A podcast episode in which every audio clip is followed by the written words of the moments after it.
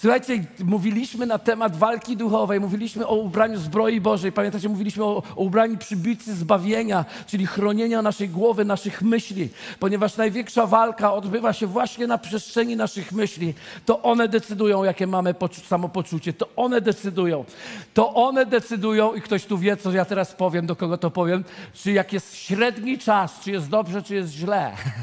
To nasza głowa o tym decyduje, a nie decydują okoliczności. Żadne okoliczności nie mogą zdecydować to, co tak naprawdę ja przyjmuję w swoim sposobie myślenia i rozumienia. Dlatego odnowienie umysłu jest najpiękniejszą rzeczą, jaką możemy w Bogu otrzymać. Uzdrowienie naszych myśli jest najpiękniejszą rzeczą, jaką możemy e, w Bogu utrzymać. E, uchwycenie w naszych myśli tylko jednej takiej myśli: Bóg jest dobry, a Jego łaska trwa na wieki, to jest coś, co może zrobić ci, zrobić ci nie tylko dzień, to może ci zrobić życie. Amen. Dlatego tak bardzo potrzebujemy chronić naszych myśli, tak bardzo potrzebujemy wykąpać a, a najbardziej potrzebujemy zniszczyć warownie, które są wybudowane w naszych głowach.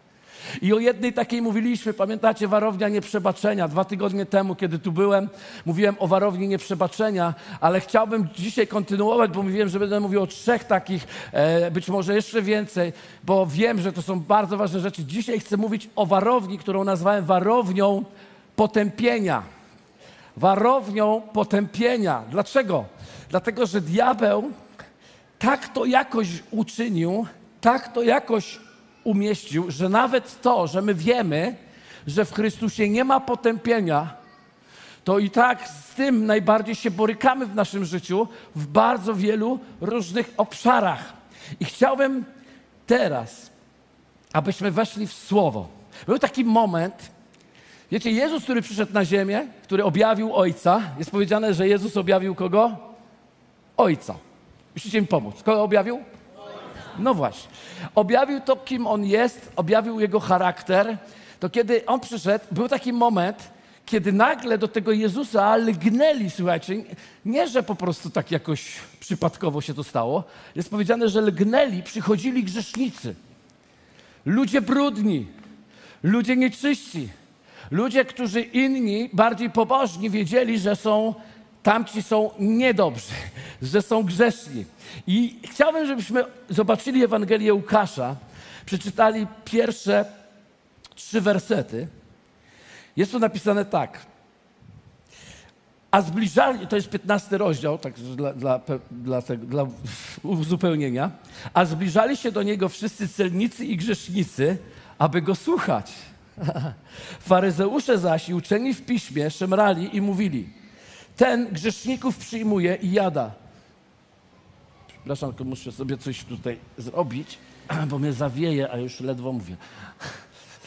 E, ten grzeszników przyjmuje i jada z nimi. Powiedział im więc takie podobieństwo. Zobaczcie, tu jest powiedziane w ten sposób. Oni lgnęli do niego, przychodzili do niego, a faryzeusze natychmiast natychmiast byli z tym zgorszeni, szemrali między sobą. Dlaczego? Dlatego, że postawa potępiająca to najnaturalniejsze oczekiwanie, które się zrodziło w faryzeusza. Kiedy przychodzili grzesznicy do Jezusa, Jezus powinien ich potępić, dlatego, że wszystko, co znamy, to znamy prawo. Jeżeli ktoś przekracza prawo, nie może być jakby ani wysłuchany, ani nie można z nim rozmawiać, należy go potępić. I to jest coś naturalnego, coś, co się od razu w nas wciska. Nasza ludzka natura domaga się odrzucenia tego, tych, którzy zawiedli. Nasza ludzka natura domaga się odrzucenia tego, kto zawiódł. I co się okazuje, że najlepszy haczyk, jaki złapał diabeł każdego z nas, jest to, że generalnie on nie musi się za wiele napracować nad nami, żebyśmy przyjęli potępiający sposób myślenia o sobie samych. Wiele nie potrzeba. Wystarczy kilka niedoskonałości, wystarczy przekraczanie granic, a chciałbym, żeby podnieśli ręce ci, którzy nigdy nie przekroczyli żadnych granic. Śmiało. Śmialutko, śmialuśnieńko. Nie ma nikogo. Dlatego, że wszyscy przekroczyliśmy jakieś granice i coś ciekawe, diabeł tu nie musi się w ogóle napracować, abyśmy czuli się potępieni. Dlatego tak naprawdę tak, no to no nie musi być jakiś atak diabelski. Po prostu myśmy zawiedli, mamy z tego świadomość. Nawet uwaga, nazywamy to taką refleksją, takim świadomością, że jestem nie w porządku, ale tak naprawdę jest niezwykle mała różnica z pewną świadomością swojej, tego, że jesteśmy nie w porządku, a tym, żeby uznawać siebie za niewartym nic więcej w Bogu, niewartym i bez możliwości przyjścia do Pana Boga. I w ten sposób podeszli faryzeusze do Jezusa i Jezus przychodzi z odpowiedzią w tej sprawie. On widzi, że oni mają problemy, że nagle Jezus rozmawia z tymi, z którymi nie powinien rozmawiać, bo oni zawiedli, oni są nie w porządku, oni są z naszego narodu, ale zrobili, przekroczyli prawo. Niektórych chyba, by, jakby się tak bardziej przyglądnąć, może trzeba by było niektórych ukamienować, a jednak on z nimi rozmawia. I wtedy Jezus ma do nich odpowiedź trzy przypowieści. Wypowiada trzy przypowieści. Mówi tak: przypowieść o zgubionej owcy, o zgubionej drachmie i o synu marnotrawnym.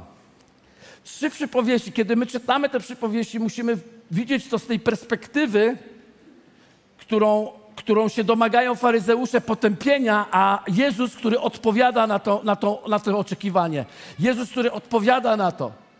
Dlaczego? Dlatego, że naturalne jest potępienie. Naturalne. Ilu z Was kiedykolwiek powiedziało, nie jestem godzien? Ilu z Was miało pokusę, że właściwie już nie powinien iść do kościoła, bo zawiódł na całej linii? Nie. Generalnie większość z nas po prostu przechodzi tą całą sytuację i się zastanawiamy. Dlaczego? Dlatego, że mamy w głowie wbite warownie potępienia. Potępienie jest realną myślą i realną koncepcją w każdym z nas. Mało tego, myśmy przez pierwsze lata, teraz już trochę się to zmienia, chociaż też nie wszędzie, ale troszkę się to zmienia, ale przez pierwsze lata chrześcijaństwa myśmy przychodzili do Boga ze strachu przed Bogiem. Myśmy przychodzili do Boga przed, ze strachu przed piekłem. Myśmy byli posłuszni, bo się baliśmy, że nas trafi coś z nieba, jakiś piorun. Ktoś tak miał, czy nie? Miało kilka, Erika miała, no ja miałem, tak, bo my starej daty jesteśmy. Znaczy ja jestem, przepraszam. Pani wybaczy. I mówi, I mówi tak, i mówi tak, pierwsza przypowieść mówi tak, posłuchajcie, skupcie się. Któż z was, 15 rozdział, czwarty y, werset. Któż z was, gdy ma 100 owiec, a zgubi jedną z nich, nie pozostawia 99 na pustkowiu i nie idzie za zgubioną, aż ją odnajdzie. Chcę, żebyś powiedział ze mną. Idzie za zgubioną, aż ją odnajdzie. Wie, wiecie, kiedy, posłuchajcie, żebyśmy to dobrze zrozumieli. Kiedy my myślimy o tym, że się gdzieś pogubiliśmy, kiedy myślisz o tym, że się gdzieś w życiu pogubiłeś, to myślisz, mówisz tak, kiedyś muszę w końcu wrócić do Boga. Kiedyś muszę, być może i, i borykasz się, czy wracać, czy nie wracać, ale kwestia jest nie w tym, że ty wracasz do Boga. Kwestia jest w tym, że to Bóg idzie za tobą i szuka cię, aż ciebie znajdzie. To On wybiega, aby cię znaleźć. To nie ty tak, wiecie, o łaskawie może wrócę, albo może jeszcze poczekam. Nie, On dokładnie jest tam, gdzie ty jesteś w momencie, kiedy czujesz się najbardziej potępiony na świecie. Chcę, żebyś powiedział do sąsiada, Twój Bóg idzie za tobą, aż cię znajdzie, jeśli się pogubisz. Amen. Amen. To była odpowiedź Jezusa. I mówi tak. I teraz uważajcie. Wiecie, czego, czego możemy się obawiać? No, kiedy byliśmy tak nie w porządku, trzeba przejść ten czas konfrontacji, trzeba przejść ten czas takiego.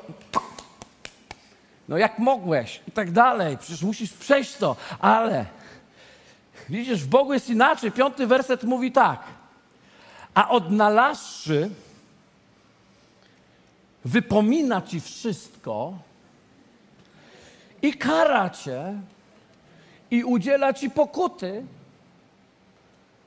czy jakieś tam najbliższe modlitwy. I abyś poklęczał na grochu. Nie, tak nie jest. Jest powiedziane, że odnalazłszy, kładzie cię na ramiona swoje i raduje się. Halo! To jest Twój Bóg! Kładzie cię na ramiona. Powiedz ze mną, kładzie mnie na ramiona. I raduje się ze mną. A popatrzcie dalej, szósty werset. Mówi tak, i przyszedłszy do domu zwołuje przyjaciół i sąsiadów, mówiąc do nich, weselcie się ze mną, gdyż odnalazłem moją zgubioną owcę. Powiadam wam, siódmy werset, większa będzie radość w niebie z jednego grzesznika, który się, wiecie co zrobi? Upamięta. Wiecie co to znaczy upamiętać? Słowo upamiętać to jest greckie słowo metanoja, które zmieni myślenie. Wiecie, my tak szybko przeskakujemy, mówimy, jeden grzesznik, który się nawróci, czyli po prostu odetnie, o, ocznie, o... Słuchajcie, to jest, le, to, jest, to jest potęga, to co zaraz powiem. Radość z grzesznika nie jest wtedy, kiedy już sobie poradzi z grzechem. Radość z grzesznika jest wtedy, kiedy zacznie myśleć, że w Bogu może mieć rozwiązanie. Ej! Bo wiem, że tu siedzisz i myślisz sobie, ale siedzą te grzechy na mnie i tak ja to rozumiem, ale wtedy będzie radość, kiedy ja w końcu przestanę to robić. Nie, będzie ra radość już jest dlatego, że tu przyszedłeś mimo ciężaru grzechów, z którymi masz. Ponieważ problem nasz jest taki, że diabeł nas nauczył, że kiedy przychodzi to poczucie potępienia, my mamy inny rodzaj myślenia. My zamiast przychodzić do Boga, to od Niego uciekamy. Ale gdy tylko zdecydujesz się do Niego przyjść, to już jest radość w niebie. Dlaczego? Bo On nie ma żadnego problemu z Twoim grzechem. Jak to nie ma? On nie ma żadnego problemu z Twoim grzechem. On ma problem z Twoim pragnieniem bycia z Nim, bycia z Nim. Jesteście ze mną. Naprawdę jesteście ze mną. Dajcie Mu chwałę, bo, bo to jest niesamowite.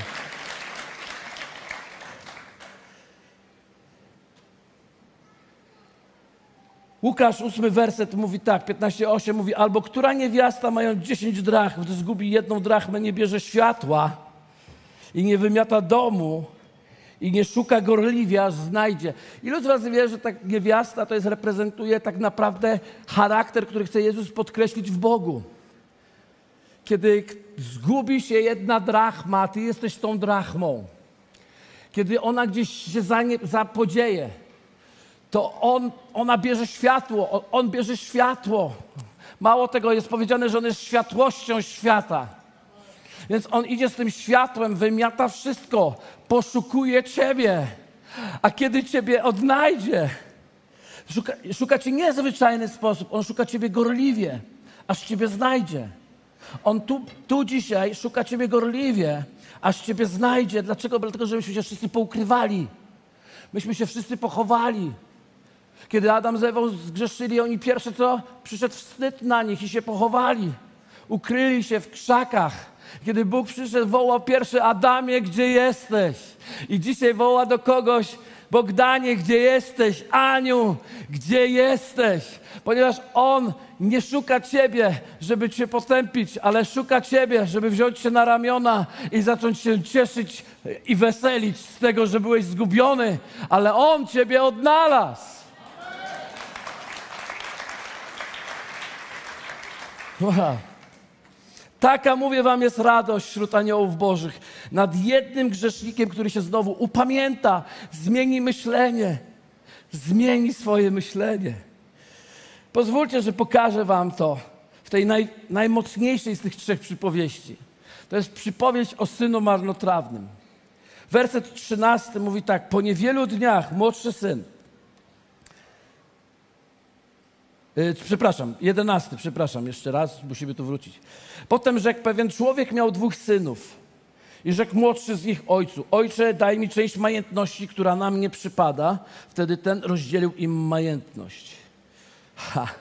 Młodszy syn zażądał majątku, który na niego przypada. Kiedyś to mówiliśmy, mówiliśmy o tym, że to jest bardzo poważny temat, dlatego że on zażądał tego, żeby on jakby uznał już, że spadek, który by dostał po ojcu, który by umarł, Należy się Jemu. I on powiedział tak, Ojcze, w pewnym sensie jest dla, jesteś dla mnie już martwy, dlatego proszę Cię, daj mi majątek, który do mnie należy. I ojciec, nie szemrając, rozdzielił ten majątek i go dał. Wiecie, zastanawiałem się długo nad tym, dlatego że on potem sobie poszedł. I, I, my czytamy często tą przypowieść jako takie radykalne odwrócenie się od Boga. Jako radykalne odwrócenie się od Boga. I nagle odkryłem, że ta przypowieść wcale nie reprezentuje takiego radykalnego odwrócenia się od Boga. Ta przypowieść, bo, bo syn wziął wszystko, co otrzymał od ojca, coś, co pochodziło od ojca. Wiecie, każdy z nas tu jest obecny i my mamy wszystko, co pochodzi od ojca. Radykalne odejście od ojca byłoby wtedy, kiedyśmy byśmy wzięli to, co Bóg nam daje i powiedzieli: Nie dziękuję, nie biorę, odchodzę. To jest radykalne odejście. Ten syn bardziej reprezentuje kogoś, kto mówi: Biorę to wszystko, co mi daje to życie z Bogiem, biorę to wszystko, co jest, ale to nie Bóg będzie decydował, jak ja będę tym zarządzał. O mamo. A więc to nie chodzi o takie wpadłeś chlas, świnie, tylko chodzi o to, że to może być reprezentować również bardzo delikatną jakiś obszar Twojego życia, w którym powiedziałeś, tu do tego obszaru życia Bóg nie będzie mi mówił, co zrobić. Tu i w tym obszarze życia ja sobie poradzę. Czy widzicie to? Więc kiedy wziął, po niewielu dniach, czytamy, 13 werset, młodszy dniach wziął syn, zabrał wszystko i odjechał do dalekiego kraju. Coś jest niesamowite. Jak dostał ten majątek, to on nie wyjeżdżał. Tak naprawdę tam nie było do tej pory mowy o jakimkolwiek wyjeździe do dalekiego kraju. On chciał tylko majątek. Prawdopodobnie on dalej chciał być w tym domu. Prawdopodobnie on wziął, starszy brat też dostał tą część, więc ten starszy brat został. Więc zobaczcie, można było wziąć to i zostać. Być jakby przy ojcu. Być jakby przy ojcu. Ale co jest ciekawe, że kiedy bierzemy coś i by jesteśmy jakby przy ojcu, za każdym razem, i to się okazuje tutaj jest dosyć ostro, bo po niewielu dniach, po niewielu dniach, po niewielu dniach tak stracił serce do miejsca, w którym był, że po niewielu dniach poszedł w pieruny do dalekiego kraju. Wiecie, gdzie to jest? Daleko. Daleko od domu ojca. Daleko od miejsca, do którego jesteśmy powołani. Daleko. Ale jedziemy z tym majątkiem, jesteśmy synami tego ojca. Wiecie, to jest niesamowite, ale ja przeczytałem tą historię i ten syn stracił wszystko, ale nie stracił jednego. Nigdy nie stracił poczucia, że jest jednak synem tego ojca i nigdy nie przestał mówić do niego ojcze. Chociaż mówił, że nie jestem godzien nazywać cię swoim ojcem, ale jednak jesteś ojcem. On mówi tak, ojcze zgrzeszyłem, chociaż nie jestem godzien nazywać cię tak. Ale nazwał go ojcze zgrzeszyłem. Nie mówił, proszę pana, mówię, proszę pana, bo nie jestem godzien, tylko mówi tak, nie jestem godzien, ale ojcze. Widzicie, to jest niesamowite, bo jest, cały czas jesteśmy w takim miejscu, wiemy, że się wszystko nam popsuło, wiele, że tak wiele się postraciliśmy, ale mamy tego ojca gdzieś tam. On jest. On jest. Tego, czego nie stracimy, to to, że mamy ojca. Amen? I wiecie, on wyjeżdża do dalekiego kraju po niewielu dniach, zabrał wszystko, odjechał do tego kraju. I co zrobiło, co się stało? Roztwonił cały swój majątek, prowadząc rozwiązłe życie. Wiecie, nauczyłem się tego, że jeśli nie jesteśmy związani z Bogiem, będziemy żyli rozwiązłym życiem. Wiecie, rozwiązłe życie, to każdy sobie wyobraża już jakieś tam burdy i tak dalej. Ja nie wiem, jak tam było. Wiem jedno, to było życie, które nie tylko nie przyniosło chwały Ojcu, ale ono również zniszczyło jego życie. On stracił wszystko, co ma. Utracił wszystko. I wiecie, co się stało? A gdy, a gdy 14 werset wydał wszystko, nastał wielki głód w owym kraju i on zaczął cierpieć niedostatek. On zaczął cierpieć niedostatek. Słuchajcie, Wyobraź sobie, że jesteś synem bogatego człowieka. E, niezwykle bogatego. Od którego mu powiedziałeś, daj mi moje pieniądze. On ci dał te pieniądze. Ale wiesz, że ten, ten bogaty ojciec jest tam gdzieś żyje. On gdzieś jest, ale ty właśnie roztwoniłeś wszystko. Wiecie, co zrobił ten facet? Wiecie, co ten chłopak zrobił? Na, no nie uwierzycie mi. Ja wiem, że znacie tę historię, więc ciężko mi to wyjaśnić, ale, ale nie uwierzycie mi, co on zrobił. On wcale nie pojechał do ojca w tej sytuacji. On nie pojechał do ojca. On poszedł więc, 15 werset, i przystał do jednego z obywateli owego kraju. A ten wysłał go do swojej posiadłości wiejskiej, aby pasł świnie. Traci wszystko, co ma i nie, i nie wraca do tego, od którego to ma. Wraca do tego, przez którego wszystko to stracił.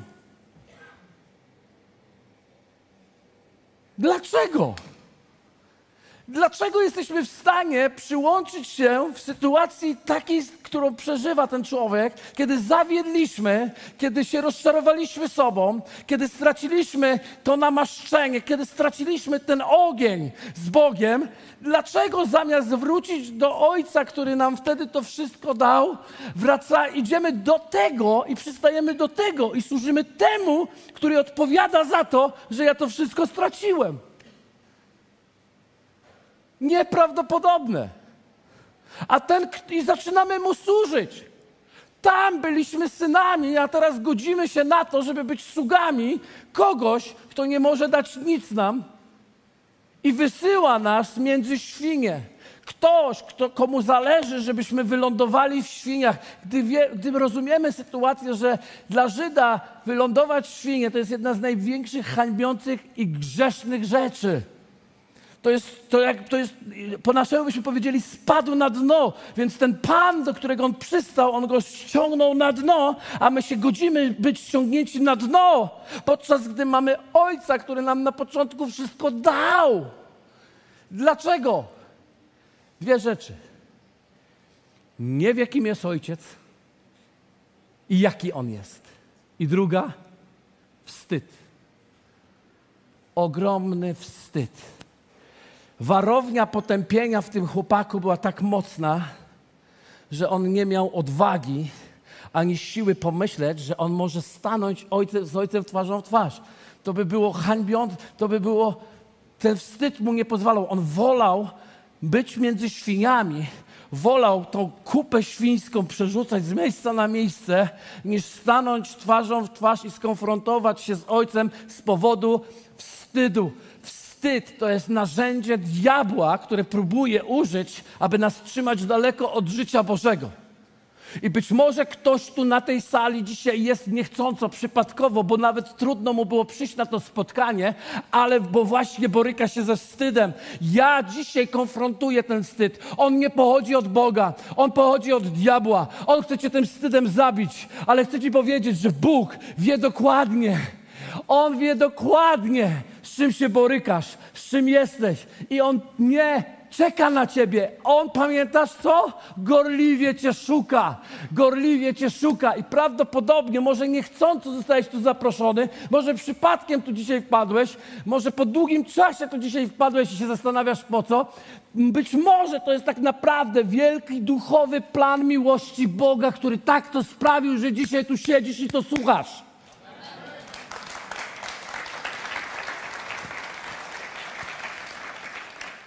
I pragnął on, zobaczcie, szesnasty werset. Pragnął napełnić brzuch swój omłotem, który karmiły się świnie, lecz nikt mu ich nie dawał. Nikt mu ich nie dawał. Wiecie, powiem wam tak.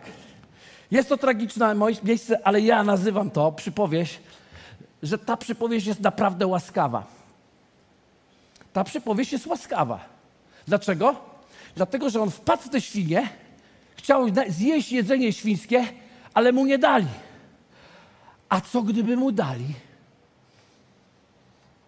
Co by się stało, gdyby mu dali? No śmierdzi, ale jednak pojadłem trochę. No może nie super żarcie, ale jednak żarcie. Wiecie, Bogu dzięki. Nikt mu tego nie dawał i nie dlatego, żeby się otruł, tylko dlatego, że może by się poczuł przez chwilę nasycony i pomyślałby, o jest jakaś odpowiedź, znajdę sobie, jakoś sobie poradzę, jakoś sobie to poustawiam. No wiem, byłem kiedyś w kościele, wiem, kiedyś kochałem Boga, wiem, kiedyś dostałem tak wiele rzeczy od Niego, ale wszystko wpadłem w te bagno i to wszystko się mi posypało, ale już nie ma dla mnie ratunku, ale w tym świecie tak jakoś przeturlam się, bo ktoś mi da omłot świński, napełnię troszeczkę się i będę się poczuję troszkę lepiej lepiej, ale jemu nikt nie dawał, więc mówię, to jest łaska. Diabeł dzisiaj jest bardziej cwańszy niż wtedy. Wtedy by nie dał, a teraz jednak nie, nie, nie, masz tutaj, masz tu taki ziemniak ugotowany w parowniku. Jak posolisz, to nawet wejdzie. Zresztą ja sam jadłem takie ziemniaki. Więc tu dasz radę. I wiele ludzi dzisiaj mówi tak, e, ja tam to, to wszystko spróbowałem, wolę ten, ten ziemniak, wolę tą kiszonkę taką, też czuł kiszonkę wiejską, z kapusty, z e, buraczkowych liści. To się odkrywa, to się hafta puszcza od razu na prawo. Ale można się przyzwyczaić, do wszystkiego można się przyzwyczaić. Amen? Ale jemu nikt nic nie dawał. I to spowodowało, co chacie, co się stało. Kiedy tak, wiecie, ja czasem się modlę, Boże, nie, nie powiem, jak się czasem modlę. O tych ludzi, którzy gdzieś się pogubili. A wejrzawszy siebie rzekł, iluż to najemników ojca mego ma pod dostatkiem chleba, ja tu z głodu ginę. Ja tu z głodu ginę. Wstanę i pójdę do ojca mego i powiem mu, ojcze, zgrzeszyłem przeciwko niebu, przeciwko tobie. Już nie jestem godzien nazywać się synem twoim, uczyj ze mnie jednego z najemników. Wiecie, on się w ogóle nie przestał wstydzić. Jeżeli ktoś myśli, że on się w tym momencie przestał wstydzić, jeśli ktoś z Was myśli, że on w tym momencie przestał się czuć potępiony, to się głęboko myli. On poczuł, że albo śmierć, albo spróbuje jednak coś z tym zrobić. Dalej się wstydzę, dalej jest, jestem potępiony, dalej nie zasługuję. Ale przecież, kurczę, chyba jestem synem, tak coś mi się tam Pamiętam tą jedną pieśń, która mówi: Jestem synem, jestem córką, nie ma w nim potępienia. Wiem, że to jest takie tylko do zaśpiewania. Świetnie to Maja śpiewa e, i w ogóle, ale, ale generalnie to jest tylko taka piosenka. Przecież mamy w chrześcijaństwie tylko piosenki, które mówią, że jest dobrze, a generalnie jest do... źle. Ale ta piosenka chodzi mi po głowie, więc no zaraz, nawet ci, co tylko tak śpiewają, to one jednak troszeczkę mają lepiej niż ja. Oni mają troszeczkę lepiej, więc pójdę może i się wcisnę w ten ostatni rząd, spróbuję. Może mnie tam przy dzieciach na krzesełku dadzą usiąść. Nie mam dziecka, ale może się nie czepią. Jak zrobię brzyd, taką smutną minę, to nie podejdą. No więc wciska się i mówi, tyle najemników ma, ja z głodu ginę więc pójdę i powiem, prze, przemyślał to, przeanalizował. No, no, pójdę, ja może już to dawno nie wierzę. Ja nie, nie wierzę, że mnie tam coś się wydarzy. Ja w to wszystko nie wierzę, ale pójdę, bo tak może. A może będzie darmowa herbata z ciastem? Zgłoszę się, że jestem pierwszy raz. Więc chcę, żebyście to zobaczyli, że on tu nie ma pokuty. Jeżeli ktoś myśli, że on tu się nawrócił, zmienił myślenie o ojcu, nie, absolutnie nie zmienił tego myślenia o ojcu. On się ciągle boryka z warownią potępienia, on się ciągle po, po, potyka o wstyd, on się ciągle potyka o to, że to będzie naprawdę straszne spotkanie. W moim przekonaniu, i takie mami trudno, on był przerażony. Ale myśli tak, już nie mam co jeść, umrę, jeśli nie zrobię czegoś. Więc dlatego mówię to łaska. Czasami trzeba złapać klimat, w którym wiesz, że albo coś zrobisz, albo umrzesz. I poszedł. Wstał i poszedł 20, do ojca swego. I teraz to, co, jest po prostu rozwala system. Jezus, pamiętacie, Jezus to mówi do faryzeuszy, którzy mówią, ty powinieneś ich potępiać, a ty ich przyjmujesz. Dlaczego ty ich przyjmujesz? A on mówi tą przypowieść i mówi tak, najpierw mówi, mój ojciec szuka owiec zgubionych. Mój ojciec wymiata wszystko i sprawdza, gdzie jest drachma. A jak się znajdzie, to się raduje, bierze na ręce, przytula, raduje, jest szczęśliwy. Więc w tym momencie mówię do was, faryzeusze, że ojciec, gdy był jeszcze daleko, ujrzał go. ujrzał go jego ojciec. Ujrzał go z daleka. Ujrzał go z daleka. Wiecie, jak można ujrzeć z daleka? On go pierwszy ujrzał niż ten, który szedł, syn, który przyszedł. Ojciec go ujrzał. Dlaczego? Dlatego, że go wypatrywał. Dlatego, że go szukał. Chcę Ci powiedzieć, że Bóg Ojciec w tym miejscu, gdzie jesteś, nie wiem, co zrobiłeś. Ty, wiem, że, że każdy ma takie swoje zdanko, bo Ty nie wiesz, co ja zrobiłem. Mnie to nie obchodzi, co ty zrobiłeś. Ja wiem tylko jedną rzecz, którą chcę ci powiedzieć, że twój ojciec wypatruje cię, aż ty w końcu przestaniesz tak hołubić y, swoje złe samopoczucie i poczucie takiego, że jesteś ofiarą życia i ofiarą tej sytuacji, bo życie zgrzeszył, a spojrzał na niego w jego kierunku, bo on wyczekuje, wyczekuje ciebie. Gdy on go ujrzał, on go pierwszy ujrzał i słuchajcie, co zrobił? Użalił się. Twój Bóg, mój Bóg, nigdy nie mówi, ja nie mówiłem. Twój Bóg i mój Bóg nigdy nie, nie mówi, masz za co chciałeś. Twój Bóg ma ogromne współczucie na to, co przeżywasz. Twój Bóg ma ogromne współczucie wobec tego, co się wydarza w Twoim życiu. On nie jest zadowolony. To nie On Cię ukarał za to, co, się, co, co zrobiłeś. To to cię ukarało, to są ci, którzy, za którymi poszedłeś, to jest twoja cielesność cię ukarała, to jest diabeł cię zaatakował, to on cię chce zniszczyć, bo on przyszedł, aby zabijać, zażynać i niszczyć, i kraść, i kłamać, i jeszcze wiele innych rzeczy. A ja przyszedłem, żeby się nad Tobą użalić, żeby Cię dostrzec, żeby Cię widzieć. Więc chcę Ci powiedzieć: Widzę Cię. Widzę Cię jak w awatarze. Widzę Cię. Ja Cię widzę. Ja się użalam nad Tobą. Ja Ci współczuję. I co? Podbieg do Niego.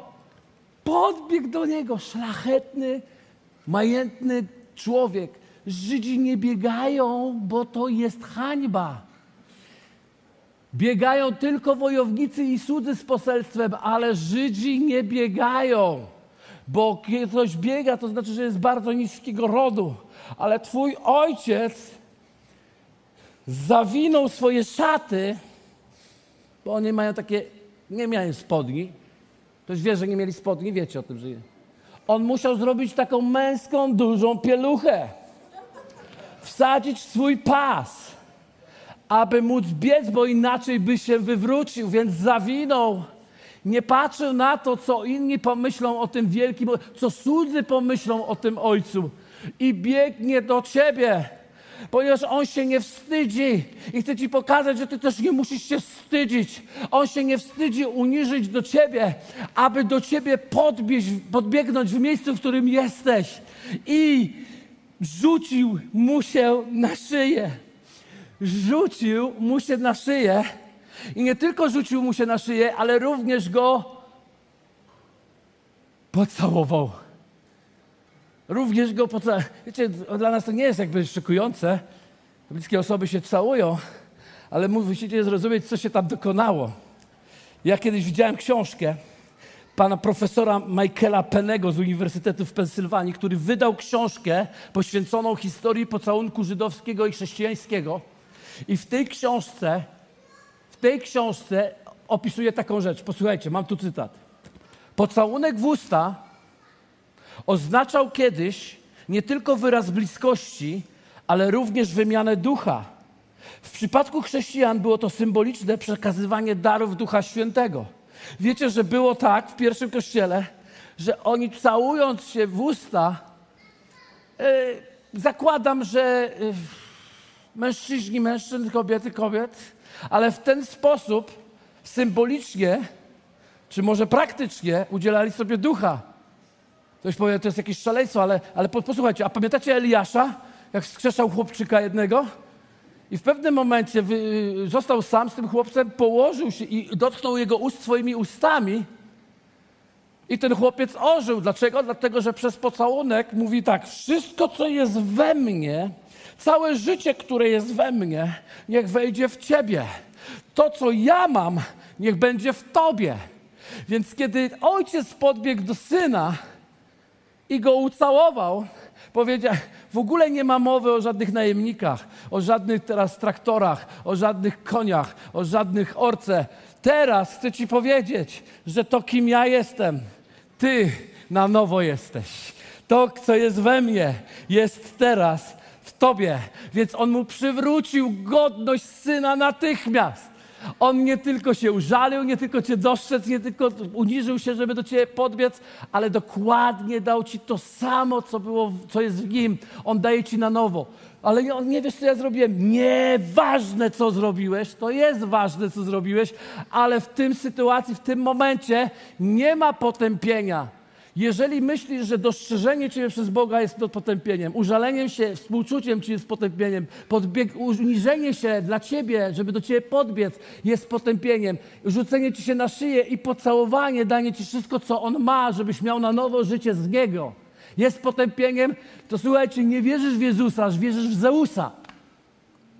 Bo Jezus jest właśnie takim Bogiem. Nasz Pan jest właśnie takim Panem.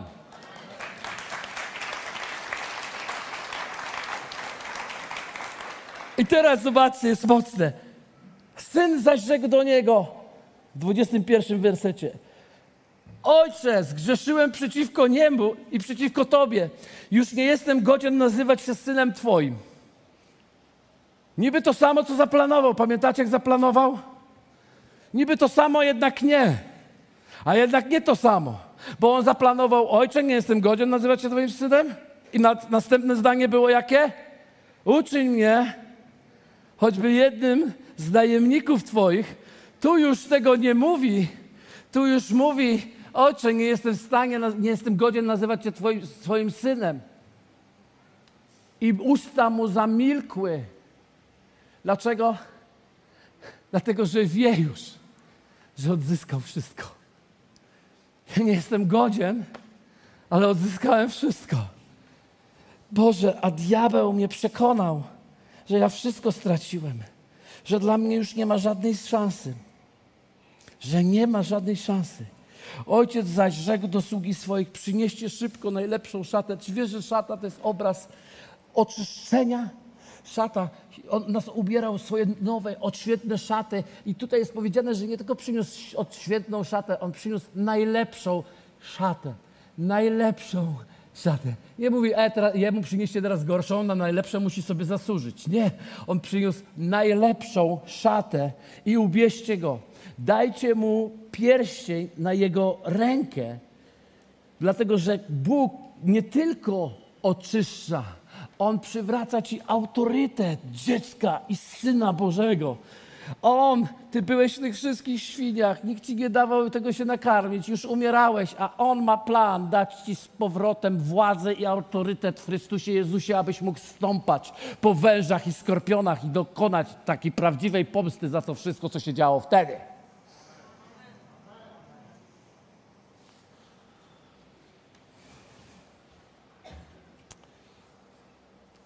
Dobra, z tą ekscytacją jest różnie u was, ale okej. Okay sandały na jego, na jego nogi. Sandały na jego nogi. Oni mieli włożyć, czyli to, kim on chciał być, to powiedział do tych, kim on chciał być, do tych sług, że to oni mają go uczcić, ponieważ dotykanie nóg czyichś jest hańbą i jest uniżeniem i uznaniem, kto jest Panem. A tutaj cudzy, on nie stał się sługą, cudzy zakładają mu sandały na nogi.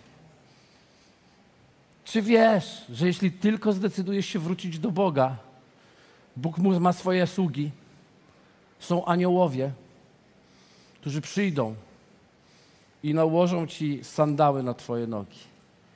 Nałożą ci najlepszą szatę, najlepszy pierścień.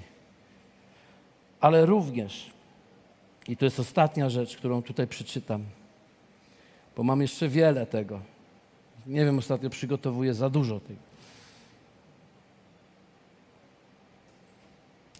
Przyprowadźcie tuczne ciele, zabijcie je, a jedzmy i weselmy się. Dlatego, że ten syn mój był umarły, a ożył, zaginął, a odnalazł się i zaczęli się weselić. Cóż wtedy powiemy na to? Jeśli Bóg z nami, któż przeciwko nam? On, który nawet własnego syna nie oszczędził, ale go za nas wszystkich wydał, jak żeby nie miał darować nam wszystkiego. Któż będzie oskarżał wybranych Bożych? Przecież Bóg usprawiedliwia. Któż będzie potępiał? Jezus. Jezus. Czy mogę Cię poprosić?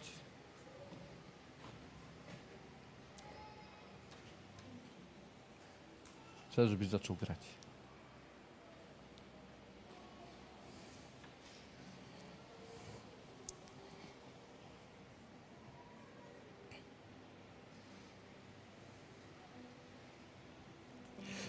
Któż będzie potępiał? Jezus Chrystus, który umarł, więcej zmartwychwstał, który jest po prawicy Boga. Ten przecież wstawia się za nami. Któż nas odłączy od miłości Chrystusowej? Czy utrapienie, czy ucisk, czy prześladowanie, czy głód, czy nagość, czy niebezpieczeństwo, czy miecz? Jak napisano, z powodu Ciebie co dzień nas zabijają, uważają nas za owce ofiarne, ale my w tym wszystkim zwyciężamy przez tego, który z nas umiłował.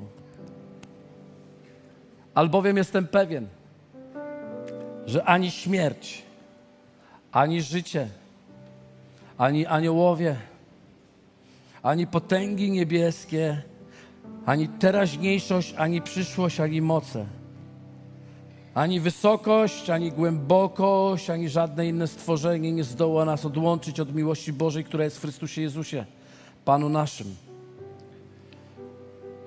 Amen. A jeśli by, posłuchajcie tego, a jeśli by oskarżało Ciebie serce Twoje, Bóg jest większy niż serce Twoje i wie wszystko. Dlatego okiełznajcie umysły Wasze i trzeźwymi będąc, połóżcie całkowicie nadzieję Waszą w łasce, która Wam jest dana w objawieniu się Jezusa Chrystusa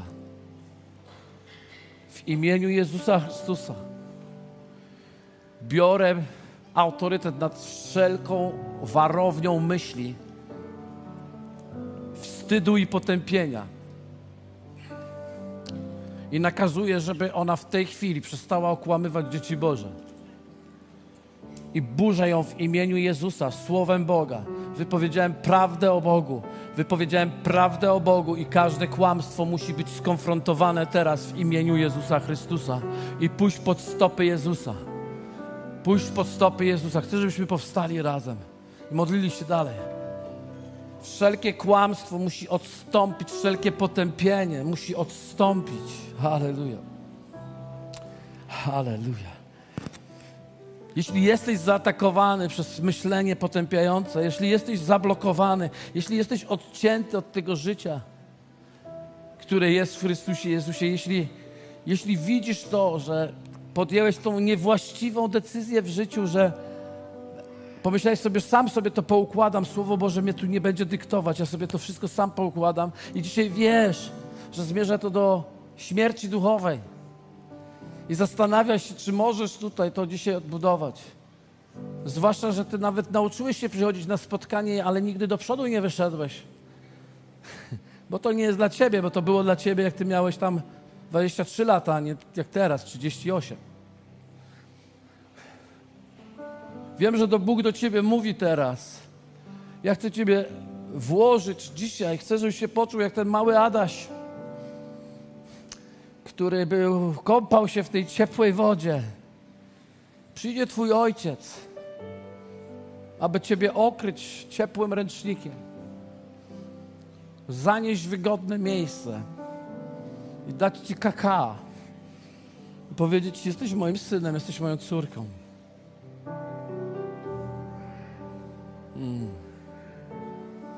Wiem, że chcemy, chcemy to przeżyć. Chcemy, chcesz to przeżyć. Jesteś w tym miejscu teraz, w którym masz prawo zdecydować, czy wrócisz do Ojca, czy pójdziesz do tego Pana z dalekiego kraju. Czy będziesz służył jednemu, czy będziesz służył temu prawdziwemu. I możesz podjąć tą decyzję w tej chwili, teraz. I możesz ją podjąć w, w odwadze.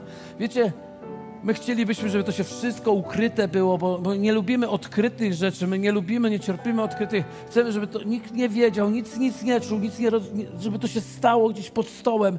Ale prawda jest taka, że cała historia z synem marnotrawnym odbyła się na oczach. Odbyła się na oczach nawet tych usługujących. Ponieważ czasem trzeba po prostu stanąć przeciwko sobie. Czasem trzeba po prostu stanąć przeciwko temu, co zawsze w tobie mówi, ty nigdy tego nie, nie, nie, nie, ty, to nie dla ciebie, ty, ty nie, ty nie, inni, inni.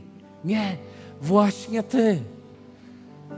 Dlatego chcę Cię zaprosić teraz, abyś przyszedł i zrzucił cały proch z tej warowni potępienia, cały proch z tej warowni wstydu.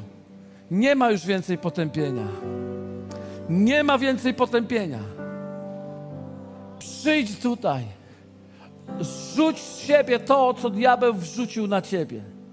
Co sam na siebie wrzuciłeś swoimi myślami. Podejdź teraz. Wyjdź z miejsca, w którym jesteś. Zapraszam Ciebie. Podejdźcie. To jest czas Twojego zbawienia. To jest czas Twojego odnowienia. To jest czas Twojego odrodzenia. To jest ten moment, który nie wolno przespać nigdy w życiu. Nie prześpij go. Nie prześpij go tylko ze względu na wstyd. Spójrz dzisiaj wstydowi prosto w oczy i powiedz: Nie będziesz kierował moim życiem. Nie będziesz mi mówił, co ja mogę, co nie mogę. Zrobię to, co trzeba, a nie będę słuchał tego, co mogę, co nie mogę. Ja się nie boję, powiedz. Powiedz, nie boję się. Nie boję się wstydu, nie boję się tego. Ponieważ to jest Bóg. Prawdziwy Bóg. To jest Bóg, który postanowił mnie kochać. Postanowił mnie nie potępiać więcej. Który wziął każdy mój grzech na krzyż który wziął każdy mój brud na krzyż, który wziął moją pychę na krzyż, zabrał to wszystko. Przyjdź Duchu Święty teraz w Twojej mocy. Przyjdź Duchu Święty w Twojej chwale. Wiecie co? Mam trudność z modlitwą, ponieważ wiem, że tu powinno być dużo więcej ludzi na środku. I nie chcę zacząć, póki nie wyjdziesz. Nie wiem, może to jest, może jeszcze, może ktoś, dla kogoś szczególnie, to, to jest taki moment, w którym nie, możesz się rozminąć. Nie możesz, to nie jest tak, że zawsze jest taki moment, któregoś dnia może wejdę. Nie, teraz jest ten moment, teraz jest to namaszczenie. Dlatego chcę was wszystkich, co wyszliście, poprosić, żebyście zrobili jeszcze krok do przodu, tak żeby mogło wejść tutaj więcej osób. I podejdźcie tutaj, ci, którzy potrzebują, zrzucić tą warownię z siebie. Podejdźcie szybciutko. Aleluja. Dziękuję Wam za Waszą odwagę. Dziękuję Wam. Wiecie, że to wystarczy, że to, że weszliście tutaj, wystarczy pokazać Bogu, że pokazaliście Bogu, Zmieniliście myślenie, ponieważ zdecydowaliście się przyjść do Niego, nawet mimo, że to kosztuje.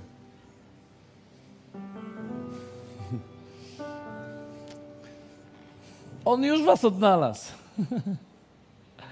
Może zajmie Wam to trochę czasu, żeby to w pełni przeżyć, ale On już Was trzyma na ręce i się raduje. Już w niebie wystrzelili fajerwerki.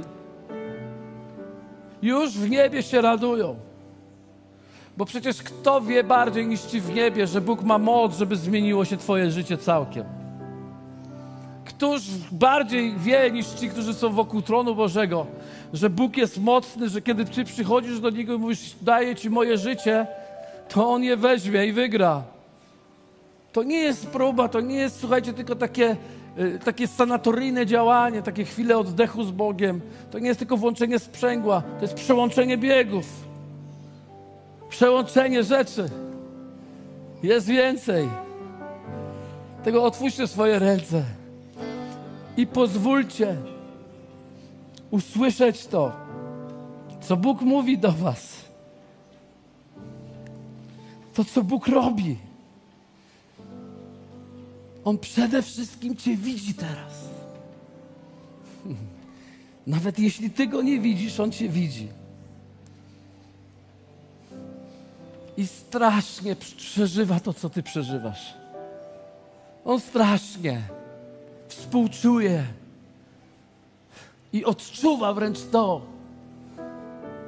co Ty odczuwasz.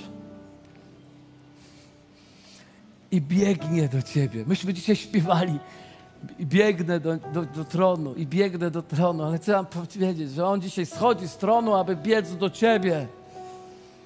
Biegnie do Twojego życia i rzuca Wam się na szyję i całuje Was. Całuje Was. Przygotował właśnie najlepszą szatę, aby teraz Was ubrać i wkłada na wasze palce pierścień. Ja wiem, że wielu z was jest zblokowanych. Mówię, nie, ja nie będę się modlił o ludzi, ja nie będę głosił Ewangelii, ja nie będę reprezentował Boga, bo nie jestem godny, ale On właśnie musi zrozumieć, wkłada ci pierścień na rękę.